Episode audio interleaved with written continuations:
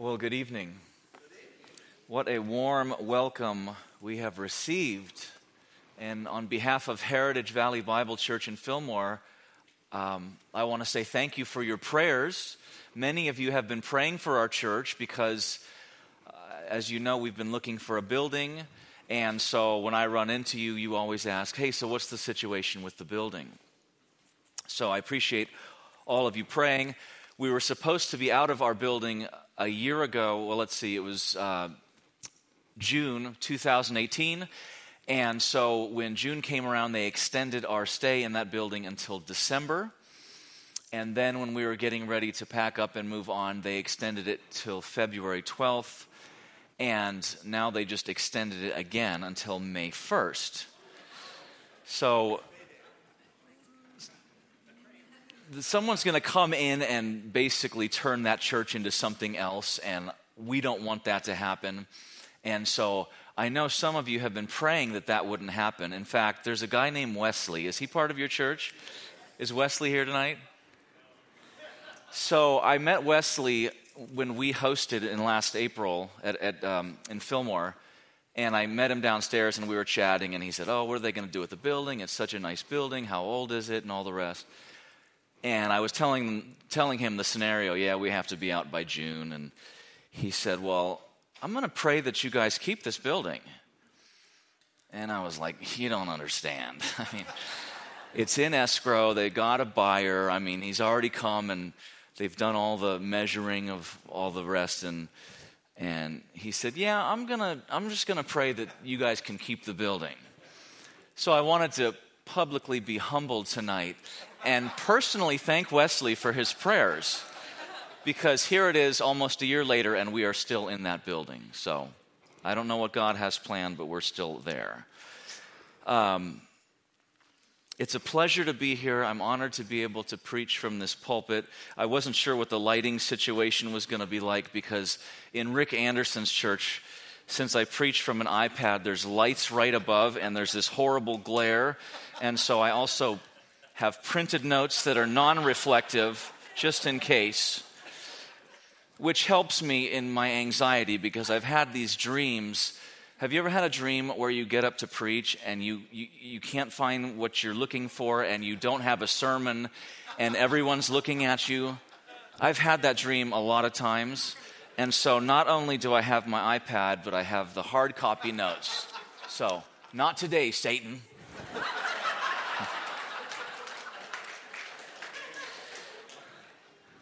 Well, I would normally have you at this time turn to a book of the Bible, but I have a PowerPoint tonight. I'm going to do something I promised I would never do, and that is preach in someone else's church and bring a PowerPoint along with me. The reason is because the last time I did that, I talked with the AV guy, and he said, I looked through all the slides and they look great. And I said, All right, I'm just going to trust you with that. And then I get up there and we start going through the slides, and every single one of them was jumbled in some way. It was a total disaster. So I said, Well, I'm never doing that again. But for whatever reason, I decided to put uh, together a PowerPoint for you. I thought it'd be a little easier for you to follow my argument tonight. And so I'm trusting Brian back there. It's all on your shoulders, Brian. So don't do me wrong, okay? He's a good man. Good. I'm glad to hear that.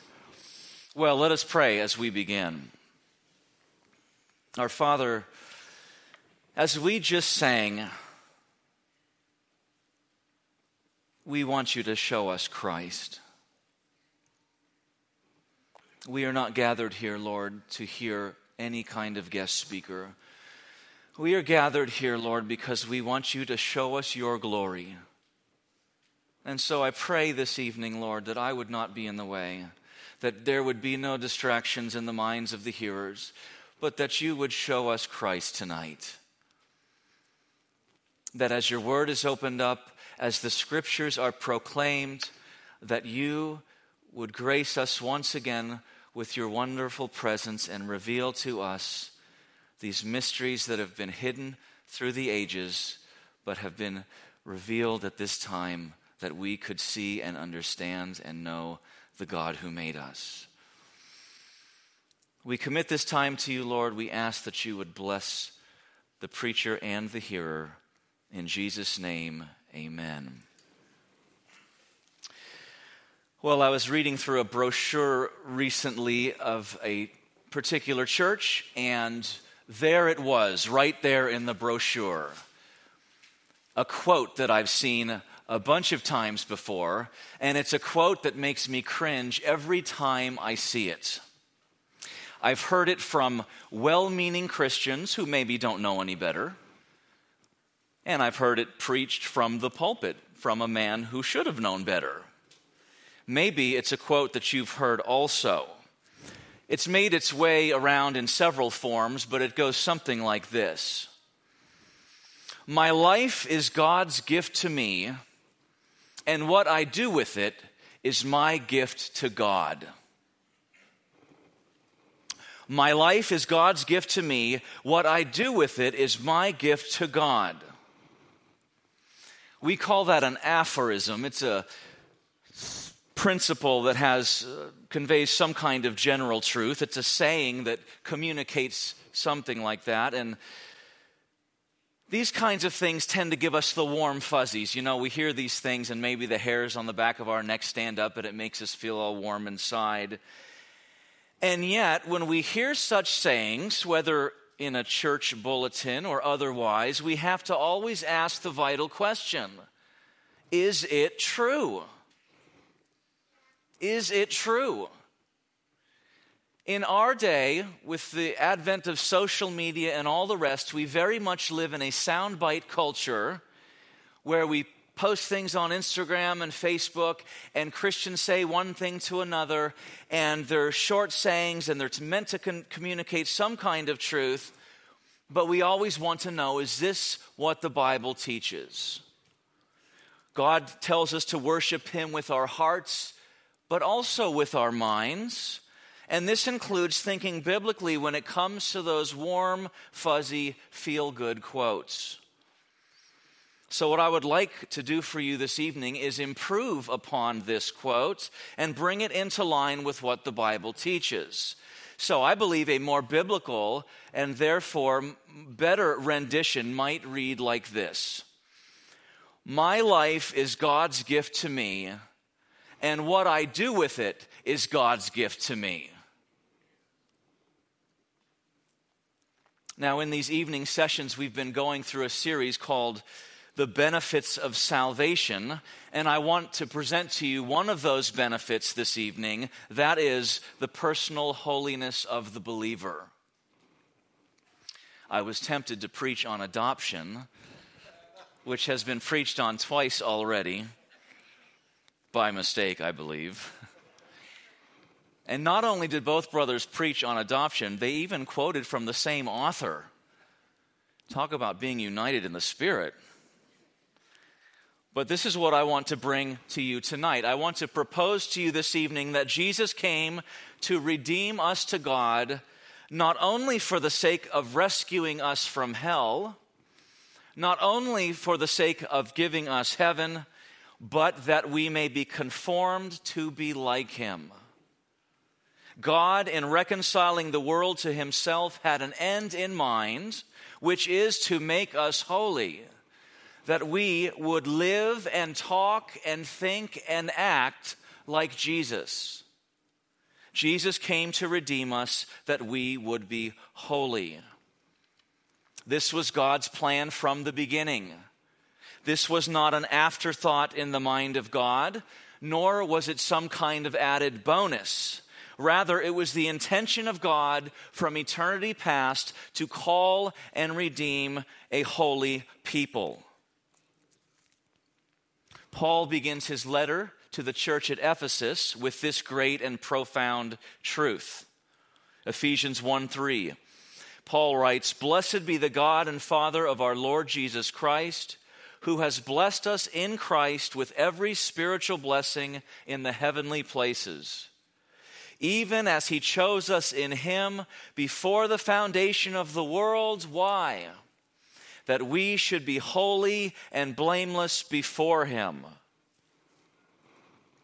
This was the end that God had purposed for his saving work. And this is a process that he began the day you believed the gospel. That day, he not only made you alive in Christ, but he began the long and oftentimes slow process of making you holy. This is one of the spiritual blessings in Christ from verse 3.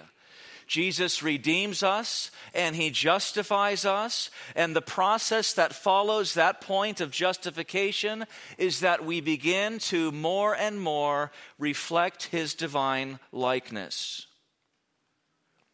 And that transformation from unholy to holy is a gift of God and is a benefit of salvation.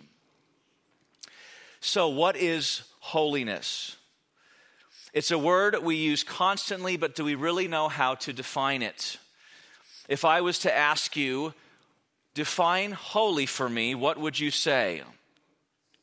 Some might say set apart. Yes, it does mean that. Some might say pure, yes. Some might say unique, could be. Some might say perfect in some applications, certainly. But it's really harder than you would think. For example, there are holy angels. Now, they are holy in the sense that they are without sin. But then there are holy days in the Bible, meaning that they are special or unique days. They're not like the other days. And then there were holy instruments that were used in the tabernacle and the temple, meaning that they were set apart for divine use. And when Israel is called a holy nation, we know God is not giving us an assessment of their moral condition.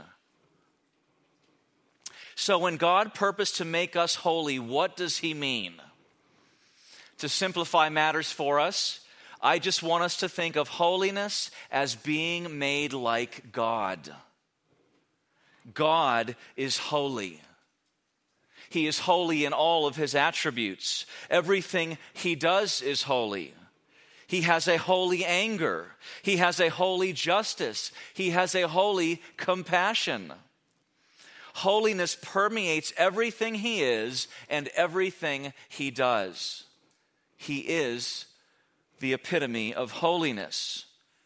And that holiness took on human flesh. And if you want to know what a perfectly holy human being looks like, we have the perfect example in Jesus.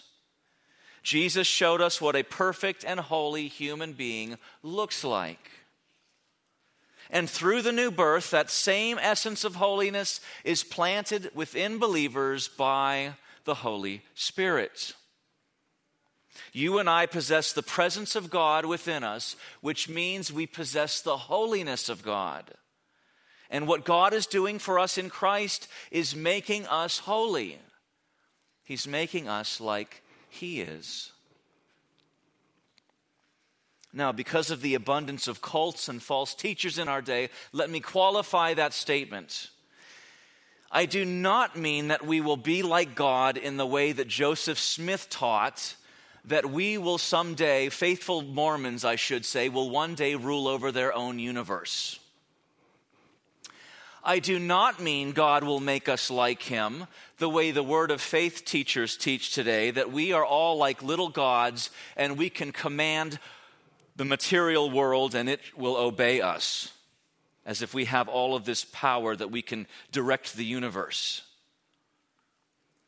What I do mean is that God is making us like Him in the sense that when we think and speak and act and live our lives, it is a reflection of the holy God who made us.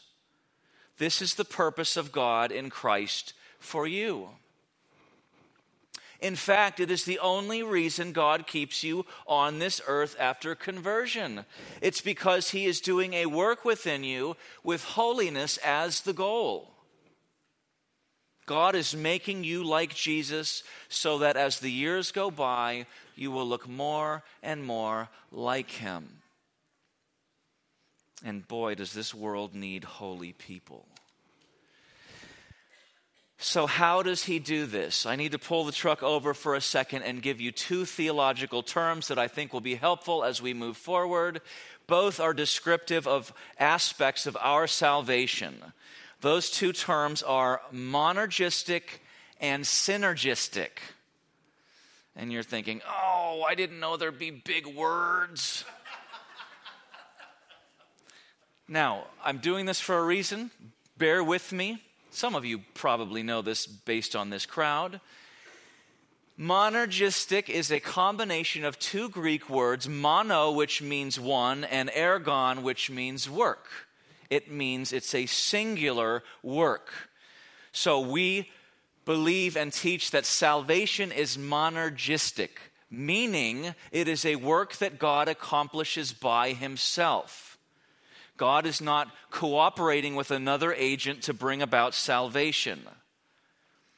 I could give you a bunch of verses to prove this, but for the sake of time, I will give you one. Lance read through it already in Ephesians chapter 2. I will refresh your memory. Prior to verse 4, which I'm going to begin in, Paul tells the Ephesian believers that they were dead in their sins, they were children of wrath, they were deceived by the devil. And then he says in verse 4 But God, being rich in mercy, because of the great love with which he loved us, even when we were dead in our trespasses, made us alive together with Christ. By grace you have been saved, and raised us up with him, and seated us with him in the heavenly places in Christ Jesus. Now down to verse 8 For by grace you have been saved through faith and this is not your own doing, it is the gift of God, not a result of works, so that no one may boast. so, this is the story of their conversion, and this is the story of your conversion. You were dead, and God made you alive. You were not sick, you were not comatose, you were not going through a bad season of life, and God reached down and gave you a helping hand. You were dead. God made you alive. Salvation is monergistic. So that's our first term. But sanctification, which is the process of growing in holiness, is synergistic. Comes from two Greek words, soon, which means with, and ergon, which means work. It essentially means working together. So God brings you to life and causes you to be born again. That is a monergistic work. But from that moment on, it becomes a synergistic work, meaning that you are cooperating with God through this process of becoming holy. One text should suffice Philippians 2 12 and 13.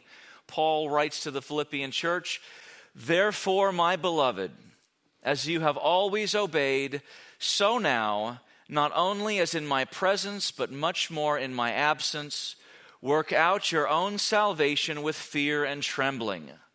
For it is God who works in you both to will and to work for his good pleasure. So God commands you as his child to work out your salvation. He doesn't say work for as if it's something to be earned, but he tells you to work it out as if it were something you already possess, which it is. This is the process of holiness. Get to work because God is at work. Now, I tried to think of an illustration of how two things are cooperating together to work, and this is the best I came up with. I don't really like it maybe one of the preachers here can pull me aside afterward and give me a better illustration, but here goes, okay? You know those treadmills, not the newer ones, I say newer, they've been around for like 25 years, that you turn the switch on and the belt just starts moving. Okay, that's what I mean by the newer ones. The older ones, you had to get on there and there was a belt and you had to start walking on it and then the belt started moving and then you started running and then the belt really started moving. But if you were to jump off of that, it would gradually slow to a stop. The modern ones, the belt just keeps on going. So I'm talking about the old one where you get on there and you have to get that belt moving. But once you get that belt moving, and the more that you're running on that belt, the more that the belt continues. That's kind of like the process of this synergistic thing I'm talking about. You're working and God is working, and through that process comes a conforming to the image of Christ. Now, look on the screen what it says in verse 13. This is what God is doing. For it is God who works in you both to will and to work. This means that the desire that's in you to do good, that's the will, and the effort you put forth to do good, that's the work, is the activity of God in you. So he is accomplishing his work while you obey his commands to do the work.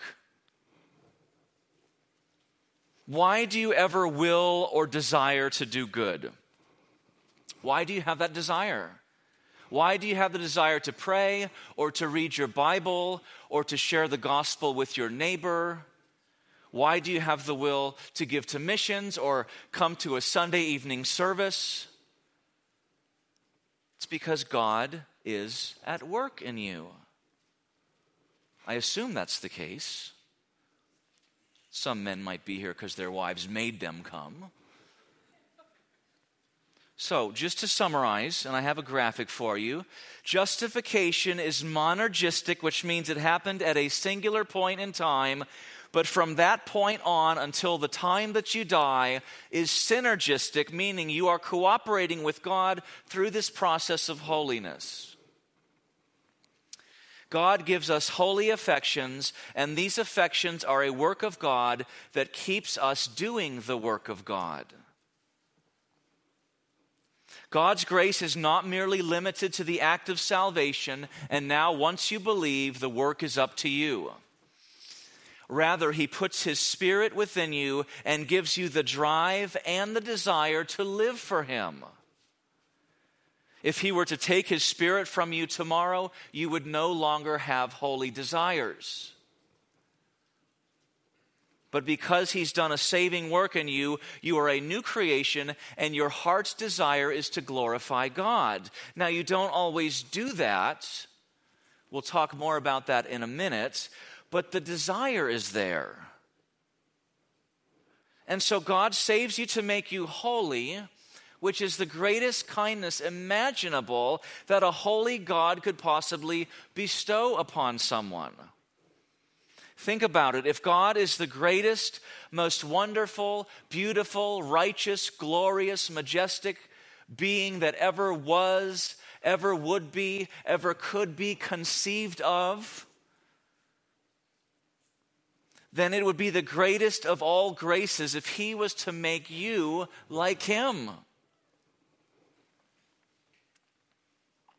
It's like a king who has mercy on a peasant slave. For whatever reason, the king is going through his, his kingdom and he sees a peasant slave and he, his heart goes out to him and he decides to adopt him as his son.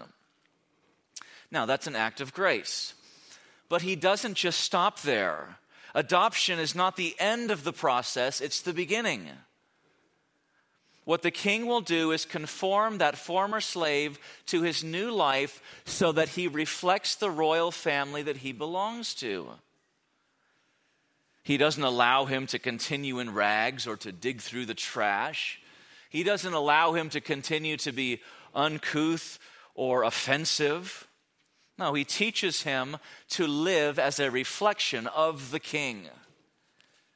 And this is an act of grace as much as adoption is an act of grace. God's benefits don't stop by just giving you heaven, He makes you into a person whose home is heaven. He makes you into a person who belongs in heaven. Now, I ask again, how does He do this? We saw that it's a synergistic work, meaning you're involved in the process. We saw that God's work is in you and gives you the will to pursue this divine goal. But how does this happen specifically? How does holiness happen? Now, I think many of us perceive this process of growing in holiness with the concept that God is building something. God is at work in us and He's building. So you provide the raw materials that He has to work with, and He's creating holiness in us by adding.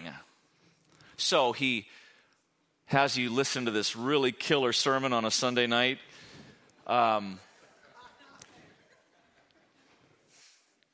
He gives you this experience over here. He gives you this trial over here. He gives you this person to disciple you over here. And he's adding and he's adding and he's adding like a sculptor would put more clay onto a masterpiece. But that, I think, is wrong. Biblically speaking, I think that is the wrong picture. I don't think God is building you up, I think God is tearing you down. God is making you holy, and it's a work of subtraction, not addition. You're not a construction zone, you're a demolition zone.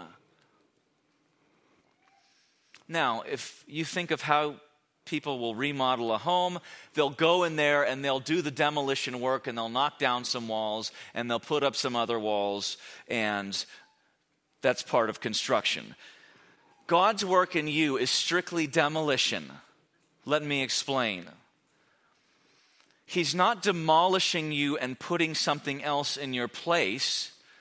It's a different kind of picture of a remodel because the completed and perfected house is already encased in the broken down and battered house, which is your flesh. So God's demo work is meant to reveal the completed and perfect house that is already there because of the new creation.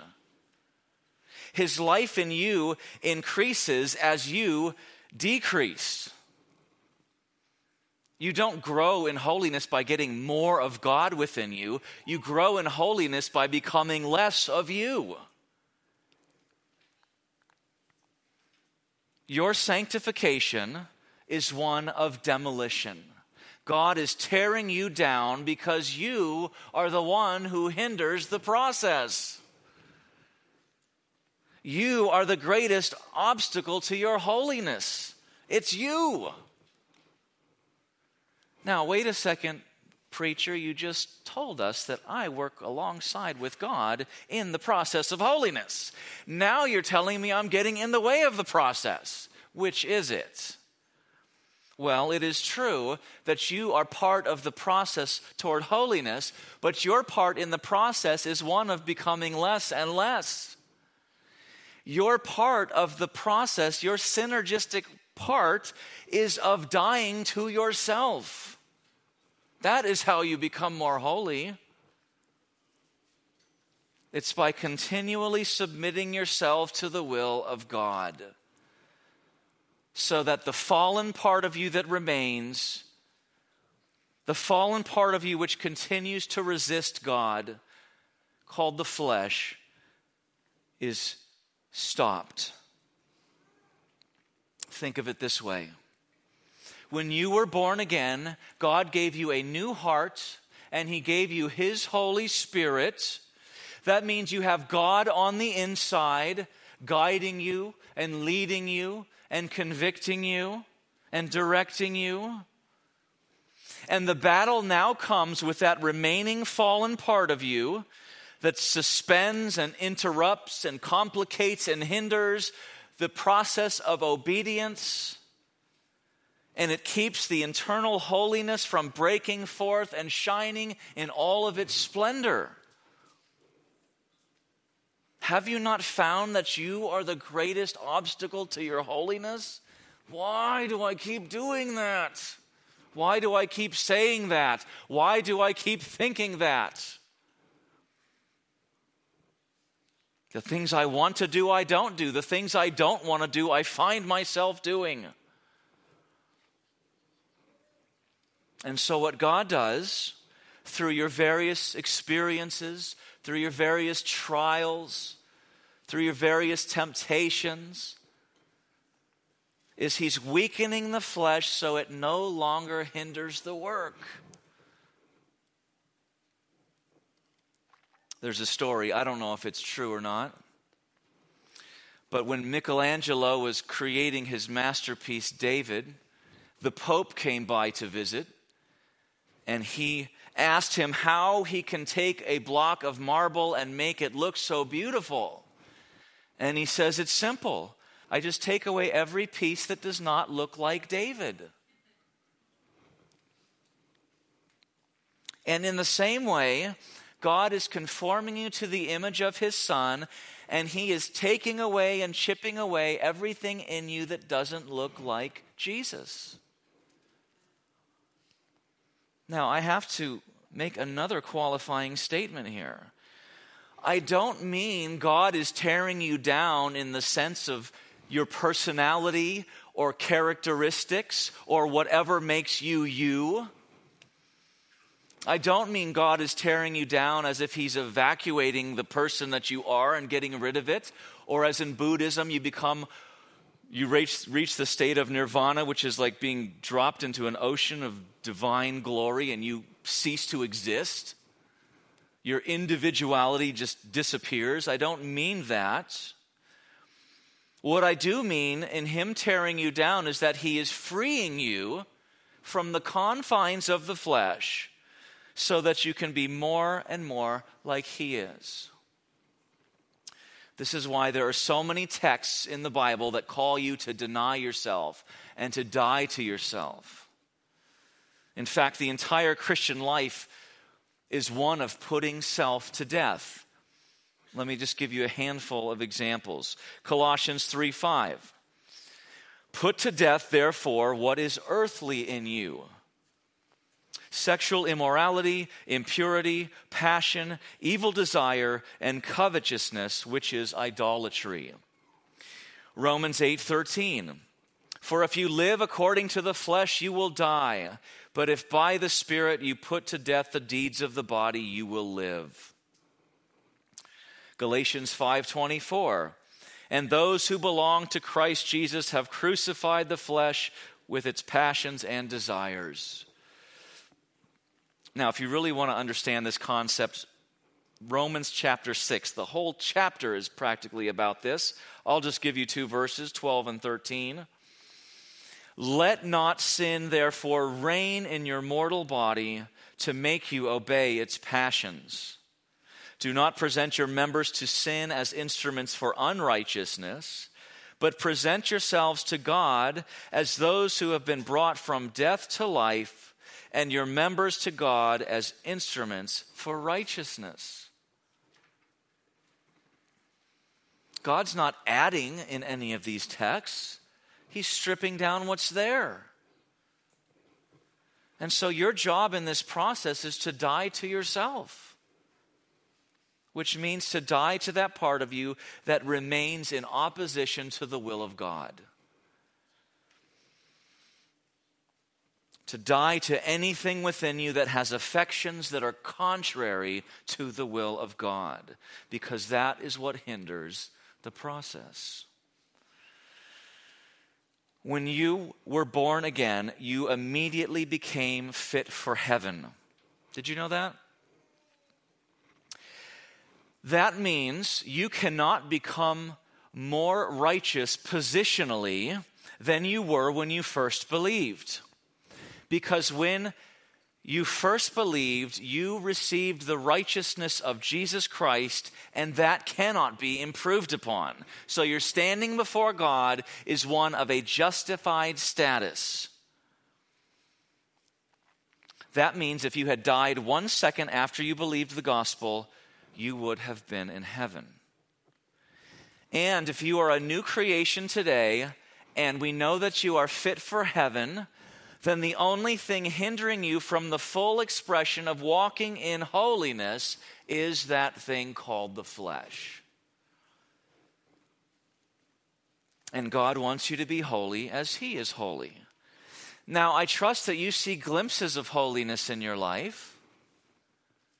Maybe you're driving on the freeway and someone cuts you off and five years before that, you would have been screaming and shouting and giving him the number one, hey, you're the best symbol out the window, and cursing and all the rest. But instead, you gain control, you get composure, and you think, I'm going to pray for that person, that God would keep that person from hurting himself or others. I'm going to pray that God does a work in that person's life so that he becomes more aware of what's around him and he's not so offensive as to cut right in front of someone. What do you call that? Holiness. Now, I understand everything we do is mingled with sin. I mean, it's not perfect holiness, but that's holiness. Or how about Let's say you have a real rotten mother in law, and she nags you and she is on you all the time. I don't know why I'm using this as an example. I have the best mother in law in the world. And I'm not saying that because she's here tonight. But let's say you're not as fortunate and your mother in law is a perfectionist and she is on you all the time and she says mean and nasty things to you. And five years ago, you would have said, Oh, yeah? And you would have given it all right back to her. But instead, you remember the words of the Lord Jesus Bless those who curse you. And instead of reviling her in return, you bless her. What is that? Holiness. Now, do you always act this way? No. You wish. But you act that way sometimes. And when you don't act that way, God corrects you. Hebrews 12 is all about this. God chastens you as a father does to a son. Listen to what it says in Hebrews 12:10. For our earthly fathers disciplined us for a short time as it seemed best to them, but God disciplines us for our good. Why? That we may share His holiness. Your holiness is a really big deal to God. Now, why is it such a big deal to God? Because holiness is freedom. Holiness is absolute freedom. And when God is doing this tearing down work, He's breaking your will that still has self enthroned, and He's freeing you from that self worship to worship the one that you were made for. And that produces joy, peace, happiness, and contentment. It's what you were made for. 2 Corinthians 5:14 and 15 says, for the love of Christ controls us because we have concluded this that one has died for all, therefore all have died. And he died for all. Why? That those who live might no longer live for themselves, but for him who for their sake died and was raised. One of the reasons Jesus died in your place is that so you no longer live for yourself, because living for yourself is bondage.